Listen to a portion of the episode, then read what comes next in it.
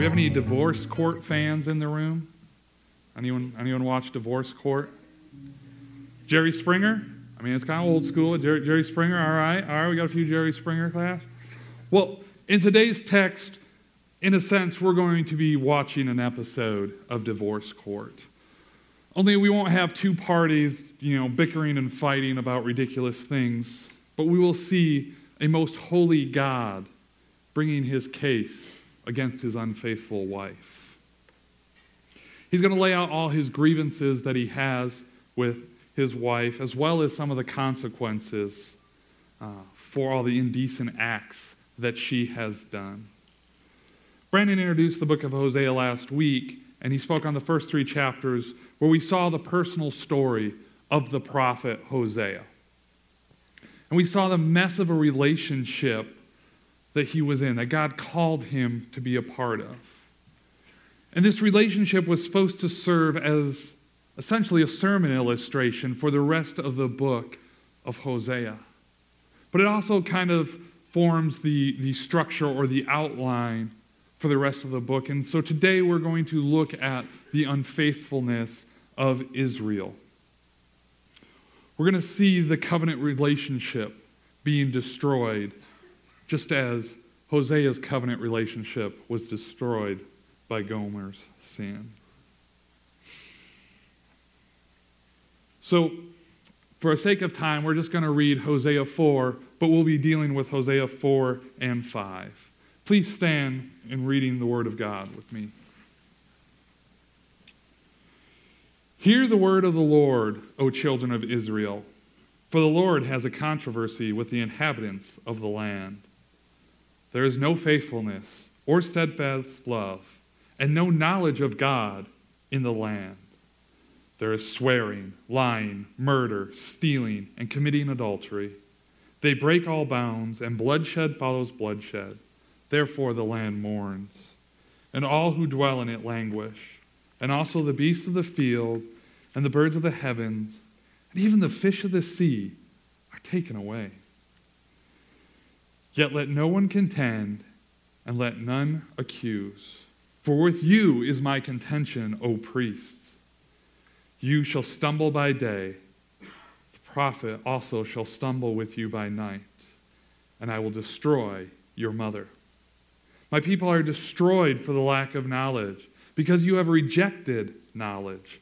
I reject you from being my priest, and since you have forgotten the laws of God, I also will forget your children. The more they increase, the more they sinned against me. I will change their glory into shame. They feed on the sins of my people, they are greedy for their iniquity. And it shall be like people, like priests. I will punish them for their ways and repay them for their deeds. They shall eat, but not be satisfied. They shall play the whore, but not multiply, because they have forsaken the Lord to cherish. Or they've forsaken the Lord to cherish whoredom, wine, and new wine, which takes away understanding. My people inquire of a piece of wood, and their walking staff give them oracles. For a spirit of whoredom has led them astray, and they have left their God to play the whore. They sacrifice on top of mountains and burn offerings on the hills under oak, poplar, and terebinth, because their shade is good. Therefore, your daughters play the whore, and your brides commit adultery. I will not punish your daughters when they play the whore, or your brides when they commit adultery. For the men themselves go aside with prostitutes and sacrifice with cult prostitutes. And a people without understanding shall come to ruin. Though you play the whore, O Israel, let not Judah become guilty. Enter not into Gilgal, nor go up to Bethaven, and swear not as the Lord lives. Like a stubborn heifer, Israel is stubborn. Can the Lord now feed them like a lamb in a broad pasture? Ephraim is joined to idols. Leave him alone. When their drink is gone, they give themselves to whoring. Their rulers dearly love shame. A wind has wrapped them in its wings, and they shall be ashamed because of their sacrifices. This is the word of the Lord. Thanks be to God. You may be seated. Without the knowledge of God, we will become unfaithful and destined for destruction. These two chapters of Hosea are written in poetry. And so there's a ton of beautiful imagery in here that's kind of hard to, to understand. And unfortunately, I don't have time to go through and explain all the imagery in this passage because then this would not be really a sermon, but just a commentary.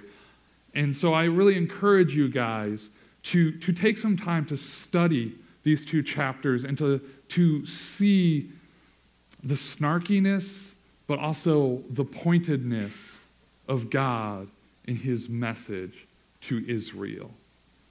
But they, they really help to um, just put the exclamation point on the message that we're going to talk about today. And that message is simple. We see that God's calling Israel unfaithful to the covenant relationship that they had joined into with God. Why? Well, verse 1 spells it out plainly there. There's no faithfulness, no steadfast love. And as we walk through the rest of chapter 4 and chapter 5, there's just this whole idea of whoring or the spirit of whoredom being among the people that just help to explain that what's going on is they're unfaithful. If you look at Hosea uh, chapter 4, verse 12, the second part there, you see, For a spirit of whoredom has led them astray, and they have left their God to play the whore. And, and throughout this, these two chapters, we see God explaining the reason for their unfaithfulness as well as how it's manifested itself, the specific ways in which they have been unfaithful to their God. So we're going to look first at the reason um, for their unfaithfulness. And then we're going to look a little bit more into how it manifests itself. And we will end with looking at the solution to this problem. The reason for this unfaithfulness is that the nation as a whole lacks the knowledge of God. The lack of knowledge of God and, and unfaithfulness, they just go hand in hand. If we don't have faithfulness, we don't know God. And if we don't know God, then we can't be faithful to Him. And conversely, the other is true. If we know God, then we will be faithful to God. And if we are faithful to God, then we will grow in our knowledge and understanding of who He is.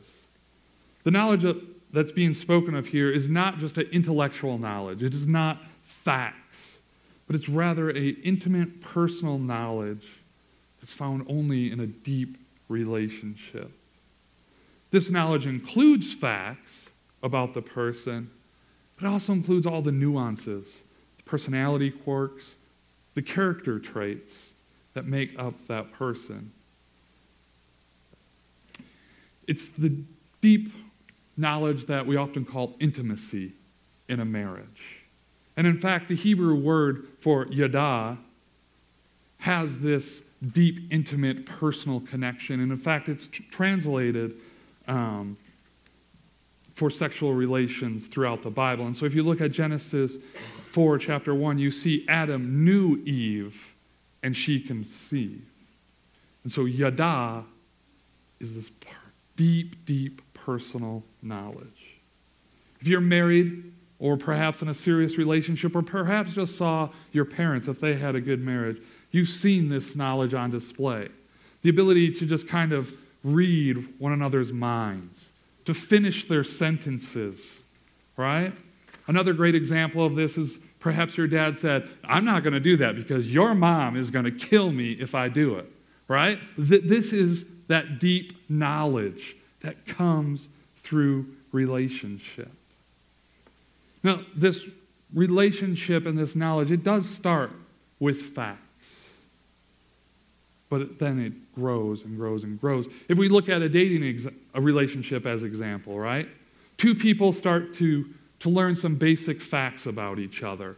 Perhaps they read them on a profile online, or perhaps their friend is playing matchmaker and tells them a few things right?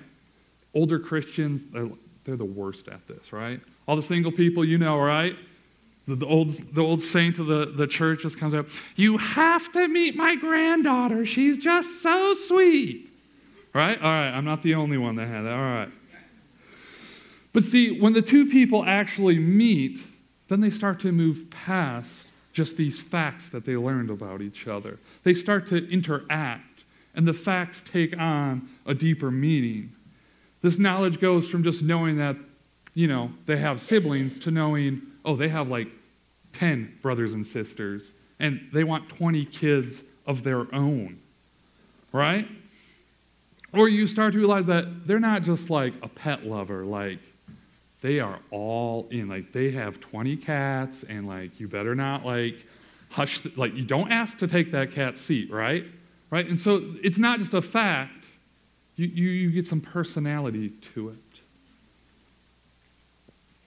And this is the knowledge that God is expecting his covenant people to have. But sadly, this is the knowledge that is lacking in Israel. See, Israel started out learning these facts and growing in intimacy with God as He called them out of Egypt to be His people. He gave them the Ten Commandments. He gave them the story of creation to tell them some facts of how He is the supreme creator of the whole universe and that there is no other gods like Him. And they started to see His character as they saw God get angry when they broke the Ten Commandments. They saw God's power on display even as He was bringing them up out of Egypt through the plagues and the crossing of the Red Sea, and as they took the promised land. They saw God's love. They saw God's provision as they wandered in the desert. They saw all of this. And it almost culminated in King David, where, where they were just so unified with God. They were doing worship properly. They were seeking after God because the king had a heart like God.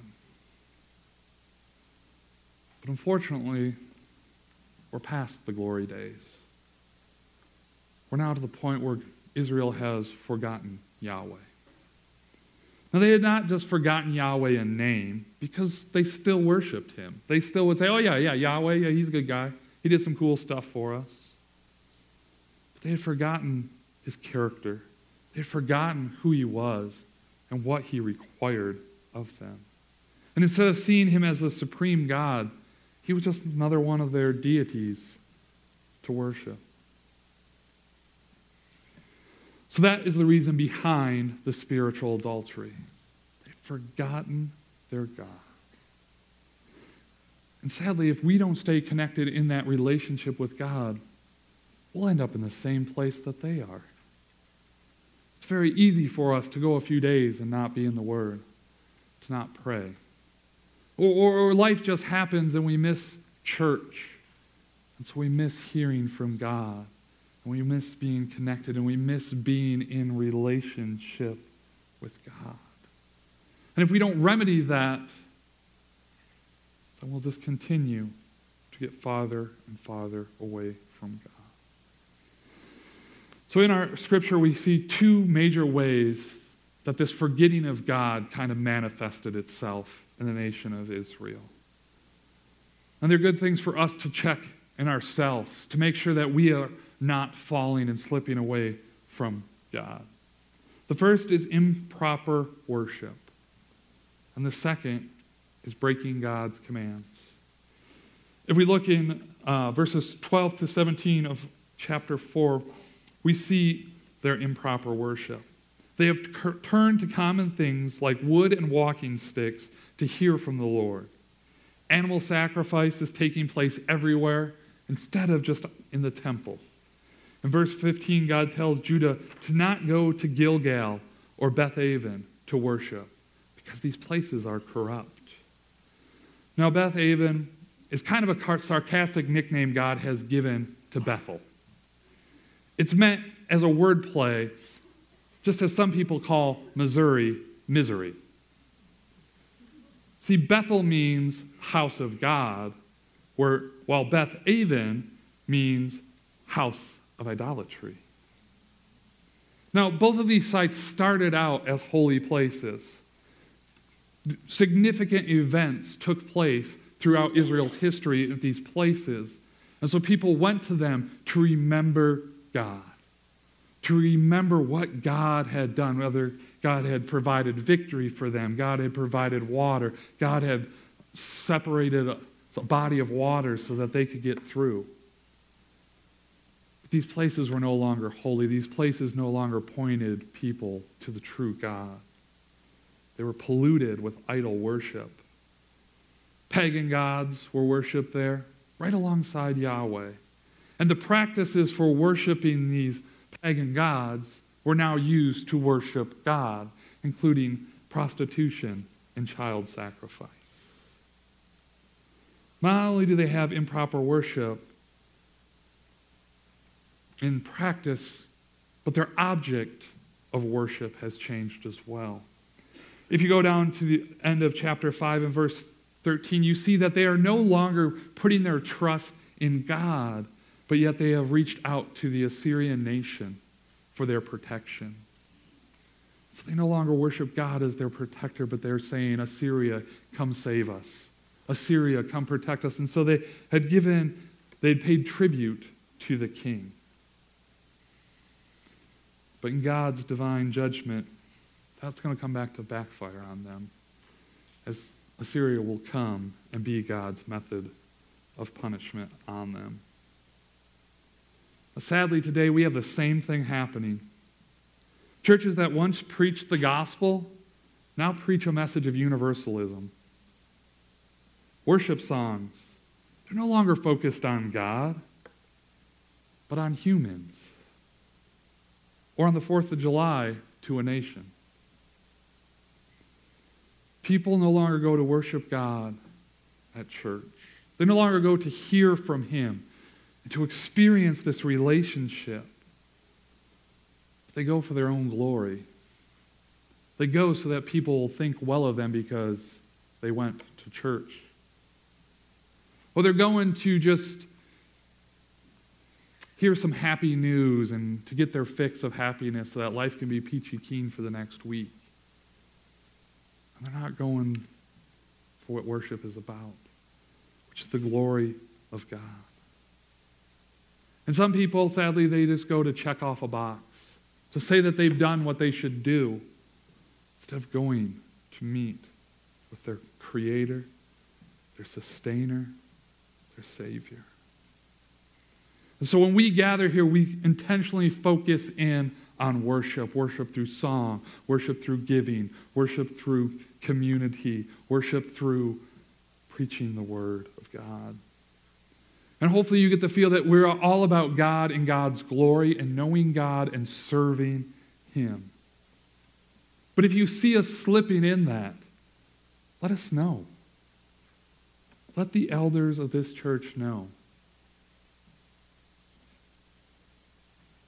Now, the second way that this sin of forgetting God manifests itself is in lawlessness. If we go back up to uh, verse 2 in chapter 4, we see a list of sins that really goes along with the Ten Commandments swearing, lying, murder, stealing, and committing adultery. Now, side note swearing here is not referring to cussing, but to making promises or oaths to God and then breaking them. Now, oftentimes when we see this list found in Scripture, these lists of sin, they're not meant to be exhaustive. They're not meant to cover every sin that is present, because in fact, every sin and every form of that sin is present.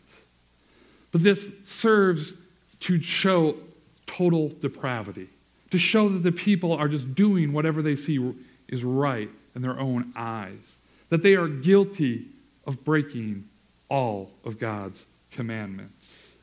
And in fact, if you take the first indictment in chapter 1 and this list in chapter 2, it really spells out the greatest two commandments, right? Love the Lord your God with all your heart, soul, and mind, and love your neighbor as yourself.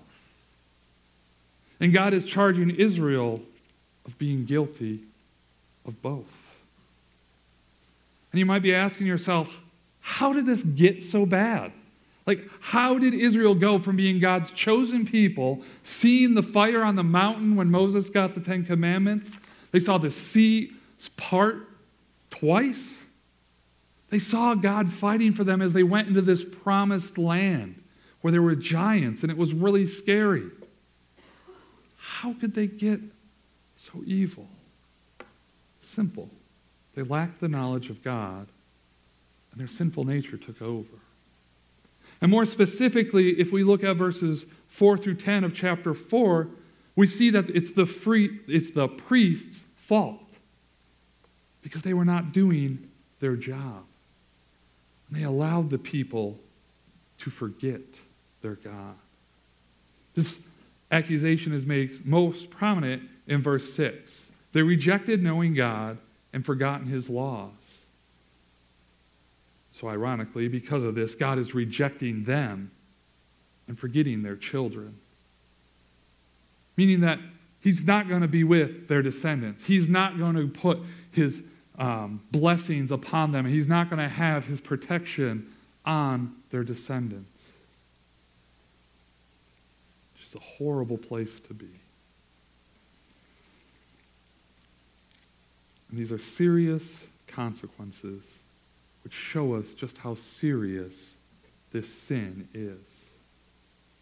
So the priest's job mostly was to conduct worship, to keep that pure, to keep that holy, to tell people, no, we don't worship God like that because he is a holy God, because he is the supreme and one God. Not, yeah, well, that's all right. You can, uh, yeah, yeah, yeah. Baal, yeah, he's good. You can, you can worship him over here and uh, Yahweh over there. They'd also failed to read the written word to God, to help the people know what God required of them, to let them know the terms of this covenant agreement. The nation of Israel wasn't as lucky as we are today. They didn't have Bibles in their homes. And so they relied on the priests to tell them God's word. And they had a whole system of festivals and, and special events that they did throughout the year that were to remind them of who God was. And so the priests would read the sacred text at that time, reminding them of what God did. When they go out and sleep in the tents, it reminded them of wandering in the wilderness and God providing everything that they needed. This is similar today to Easter and Christmas, where we remember the birth of our God, when we remember his death, and we look back on those moments fondly. But in addition to interpreting and applying the word, priests were also charged of the sacrifices. The sacrifices were made to pay for the people's sins.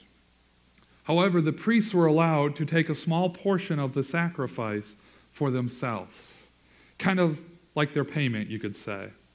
But they were allowed to do this because they were so busy doing the work of the Lord that they didn't have time to grow their own crops. They didn't have time to raise their animals, nor did they have the land to do it.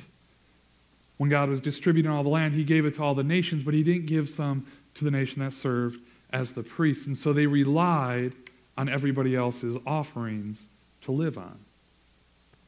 And so if you look at uh, verses 8 and 10 through chapter 4, it seems to imply that the, pre- the priests failed to correct the Israelites because they were benefiting from their sins.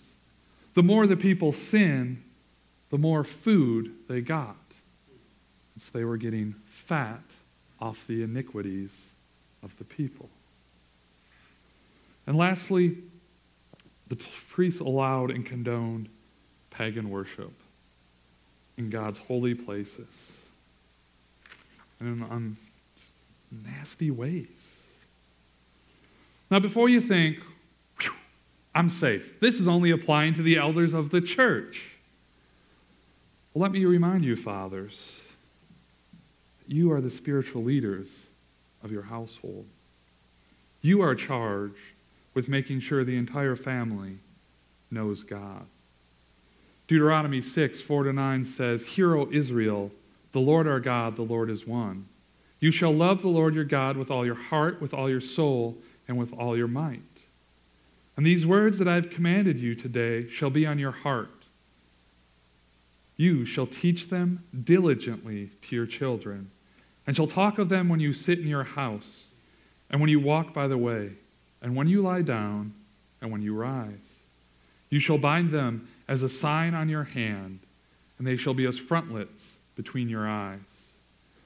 They shall write them on the doorposts of your house and on your gates. Fathers, we have this responsibility the responsibility to know God and know His Word. And we should know God on such a personal level that we're able to model that, to lead and guide our family, to see into our family's needs as the Holy Spirit leads us.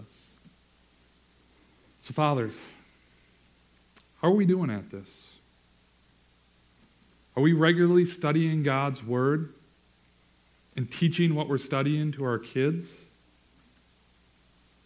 Are we regularly spending time in relationship with God Almighty?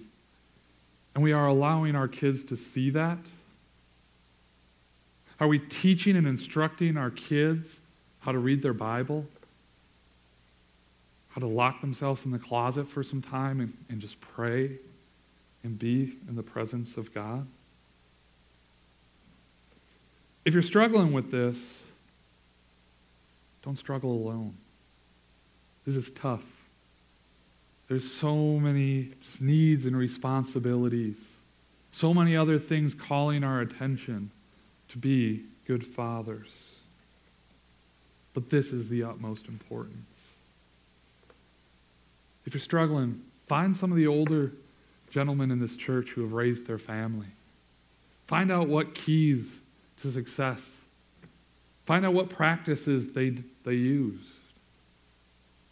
If you just need resources, I have plenty of books on the topics of reading your Bible with kids, and half of them I haven't even gotten to read yet. So feel free to come read them and instruct me on how to raise my children well. It's a great thing to talk about in bridge groups. Great thing to, to partner up maybe with a dad in your bridge group and hold each other accountable to this mighty task of spiritually leading our families. Now, ladies, you're not getting off the hook either. See, we, we have some certain advantages here. Every one of us has probably multiple copies of the scripture. The Israelites didn't have this. So, ladies and everybody, we are personally responsible for being in God's Word, for, for fostering this relationship with God. When we stand before the Almighty, He's not going to go, oh, well, you know, your pastor didn't preach a good sermon that week, so it's cool that you're disobedient. No, God holds us, each and every one of us, responsible for being in the Word, for having our time in prayer. And I hope you see this as a blessing as much as a challenge because it's truly just wonderful to spend time with our Father in heaven, to have Him remove all the lies that are going on in your head, all the doubts, all the fears that you have. When you don't feel you're worth anything, God comes in and He says, I love you. I love you. So, church, how are we doing in our relationship with God? This is one of my favorite questions to ask people that I'm meeting in discipleship with. What's God doing in your life? You can gauge so much about people's spiritual climate just by that simple question. And so if you don't know what God's doing in your life, or you feel like God's far off, it's time to return to Him. It's time to invest in that relationship. It's time to have some relationship goals, to use the vernacular of the youngins. Just spend sweet time. House cleaning, it can wait. Mowing your yard, it can wait. Spending time with God in deep relationship so that you can have yada with God. It's the most important thing. Because if we don't, if we don't, sin is able to come in and get its latches into us and pull us away. D.L. Moody, great, great preacher, turn of the century, said, Your Bible will either keep you from sin or your sin will keep you from your Bible. How true that is. How true that is.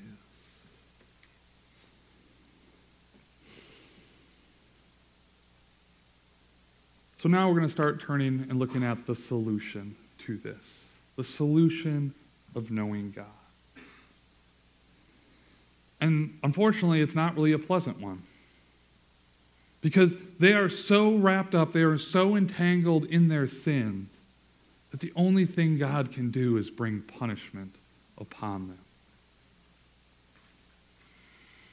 We see God's grace in 4 3, where we see that God had been giving them warning signs. It says, Therefore the land mourns, and all who dwell in it languish, and also the beasts of the field, and the birds of the heaven, and even the fish of the sea are taken away. It seems that this is alluding to a drought. And if the fish are feeling this drought, this is a very severe drought. And so, in God's grace, He was sending this warning sign saying, Come back to me, Israel. Come back. Have you forgotten about me? Come back to me. I love you.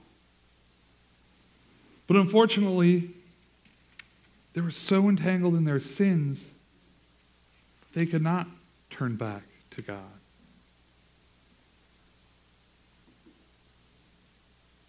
So God gets more severe as the passage goes on. We see him in verses 514. For I will be like a lion to Ephraim, and like a young lion to the house of Israel. I, even I, will tear and go away. I will carry off, and no one shall, rec- shall rescue them. God, all through this, is taking credit for this punishment. But we shouldn't see this punishment as vengeance from God. We should see this punishment as love. See, God loves us so much that He will not let us remain in our sins. But unfortunately, because we are so stubborn, because we are, our mind is so darkened by sin, that God often has no chance but to bring this kind of destruction upon people to help them realize just how far they've gotten. See, it's the slippery slope, right? We, we, we start with just a little bit of compromise, and it's not that bad, and we still feel God, but then it gets easier the next time, and the next time, and the next time. And, and once we've opened the door to one sin, it seems like all the other sins just come in, and we just find ourselves getting farther and farther away from God. So God must come. See, some people think that just the natural consequences of our sin is what we get we deserve, right? It's kind of like that karma that's really popular right now. But see, that's a lie. We can't hold to that as Christians. God's taking credit for this. God loves us so much that He is intimately weaving this wonderful punishment specifically for us to get our attention, to pull us back into relationship with Him. And so the old adage proves true that people will not change as long as the cost of remaining the same I'm going to butcher this, is not, is not greater than the cost. So, in order for us to change, the cost of change must be less than the cost of remaining the same. If, unless God brings this punishment upon us, we will be content to sit in our sin. We'll be content to not know God. And so God brings these hardships to Israel and into our lives to help us see that we have wandered so far away. In this passage, we see God, and He's talking in the last verse of uh, chapter 5. I, will return again to my place until they acknowledge their guilt and seek my face, and their dis- in their distress earnestly seek me. See, it seems like God is removing himself. He's removing his blessing. He's removing his presence. He's removing his protection from the people. Which I think is the worst punishment of all. Is to not be able to hear God, not be able to see God, not to be able to speak with God. So therefore, we're handed completely over to the full weight of our sins, which we deserve. And it's meant to return us because we just see how bad it is, how disgusting it is. We go, God, I don't want this anymore. God, help me. God, reveal the sins of my life. And then, God, in His grace and in His mercy, He does just that. He shows us the sin. And as we start confessing that sin, as we start repenting and running away from that sin, God comes and He restores us mightily. I have no doubt that there's people in this room right now who are probably looking at their lives and going, Gosh, my life sucks right now. Gosh, this is bad. Like, why, why, why? Well, sometimes it's the result of other people's sin. But sometimes it's God in His love pulling you closer to Himself. He's showing you the life of sin that you thought you wanted to live. You get to see how bad it is. So things are going wrong in your life, how's your relationship with God going? Are you spending time with God? Are you acknowledging who God is in your life? Or are you just, God, uh, help me for this. This sucks. Please change my circumstances. All right, peace. Right? Because that's, that's our tendency. That's what our sinful nature wants to do. But when we actually spend time, when we actually grow in the intimacy, we can hear God whisper, Hey, you bonehead, you're being really selfish right here. Hey, stupid, quit being so prideful. Hey, man, you got some anger in your life. We got to check that anger. I know you got some pain. Give that to me. I'll take it.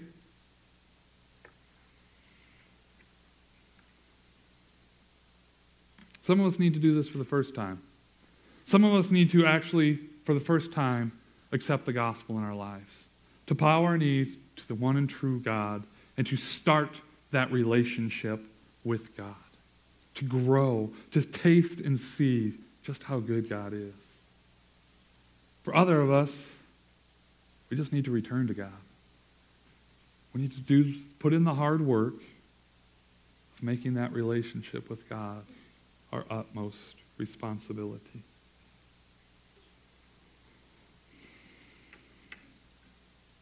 Let's pray.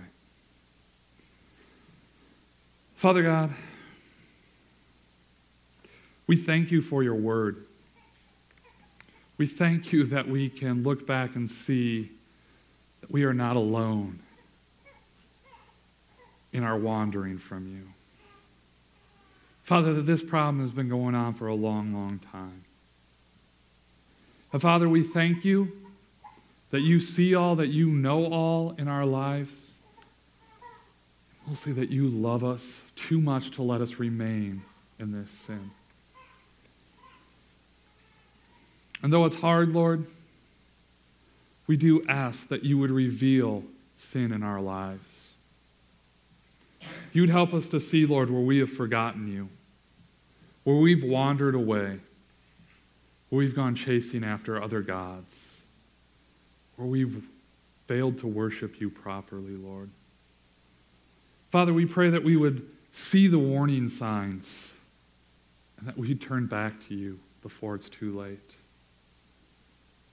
Father, we just ask for you to meet with us. Meet with us on Sundays. Meet with us at bridge groups. Meet with us when we are in prayer. Meet with us when we're in your word. Father, we are hungry to have a yada type of relationship with you. So, Father, come. Come meet with us. Come restore our broken relationship with you, Lord. Forgive us of our sins. In your wonderful and glorious name. Amen.